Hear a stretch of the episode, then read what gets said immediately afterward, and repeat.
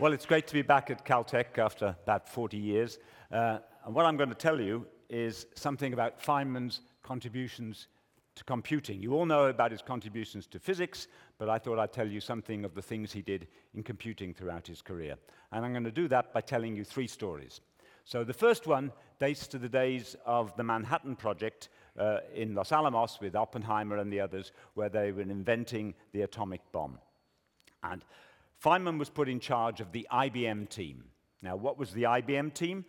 Well, it was in the days before computers. They had tabulators, calculators, sorters, collators, and so on, but they didn't have computers. And there was a problem. They were trying to do these complicated calculations for the implosion bomb. You had to position the explosives very carefully to make a spherical compression wave. And the calculations were just going too slowly. So Feynman took over, and uh, Feynman analyzed the problem, and he realized that you could do not just one problem at once, you could do several problems at once. So you had a deck of cards for one geometry in one color and another deck of cards in another color, and you could have many problems going at the same time.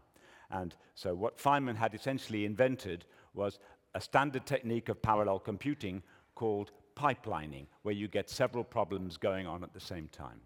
And that was pretty cool in the days before you had computers.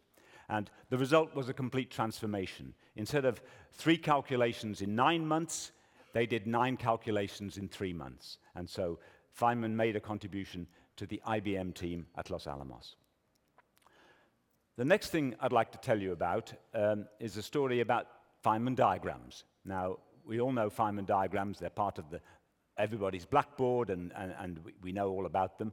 But it's difficult to imagine that that was not always the case. And Feynman was very unsure whether he'd actually done anything. And, and, and there was a famous conference at Pocono, Pocono uh, uh, where he and Schwinger were talking to all the experts of modern physics. So there was Paul Dirac, Niels Bohr, Robert Oppenheimer, Edward Teller, and all these great people. And Feynman was unable to make himself understood. He, he just couldn't get through. And he lamented afterwards, My machines came from too far away. Because he was talking about things like positrons as negative energy electrons traveling backwards in time. And that was just too unfamiliar for them. Um, but Feynman was able, eventually, uh, a year later, in 1949, at an American Physical Society meeting in New York, to actually understand that he really had done something. And that came about as follows.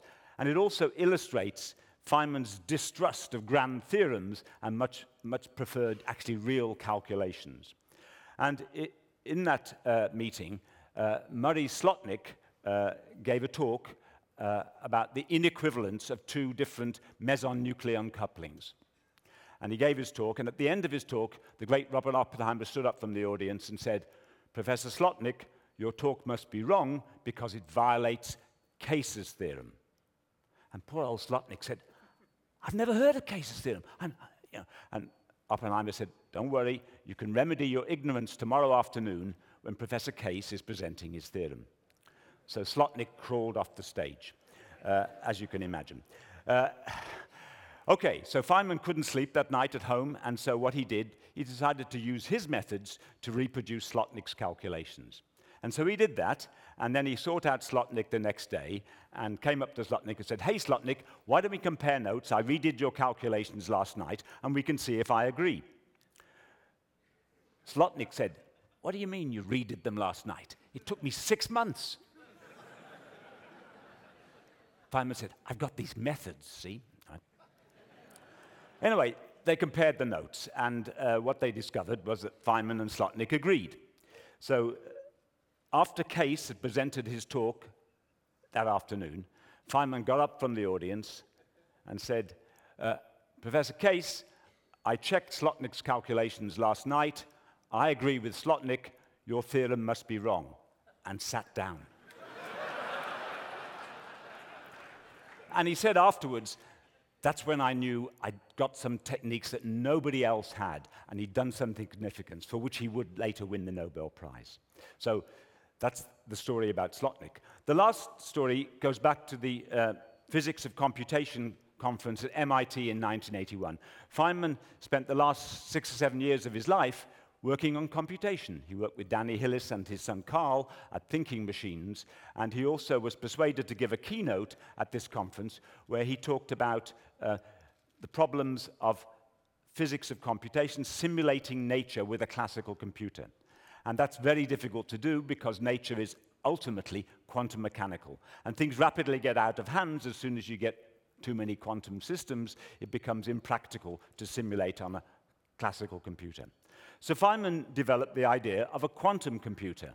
And Feynman also realized that a quantum computer was not a Turing machine, it was a machine of a different kind. And so uh, from that lecture, Feynman then went on to prepare some lectures at Caltech on the limits of computation. And he talked to lots of computer scientists. And I'd like to play you a little clip from a lecture he gave at Bell Labs around that time, where he tells you what he thinks about computer science. I don't believe in computer science. to, to me, science is a study of the behavior of nature. And engineering, or applied things, is the behavior of things we make. You need to know how nature works in order to make the things, and so you use science in engineering, but you're doing it for a human Human purpose was what it was meant to say.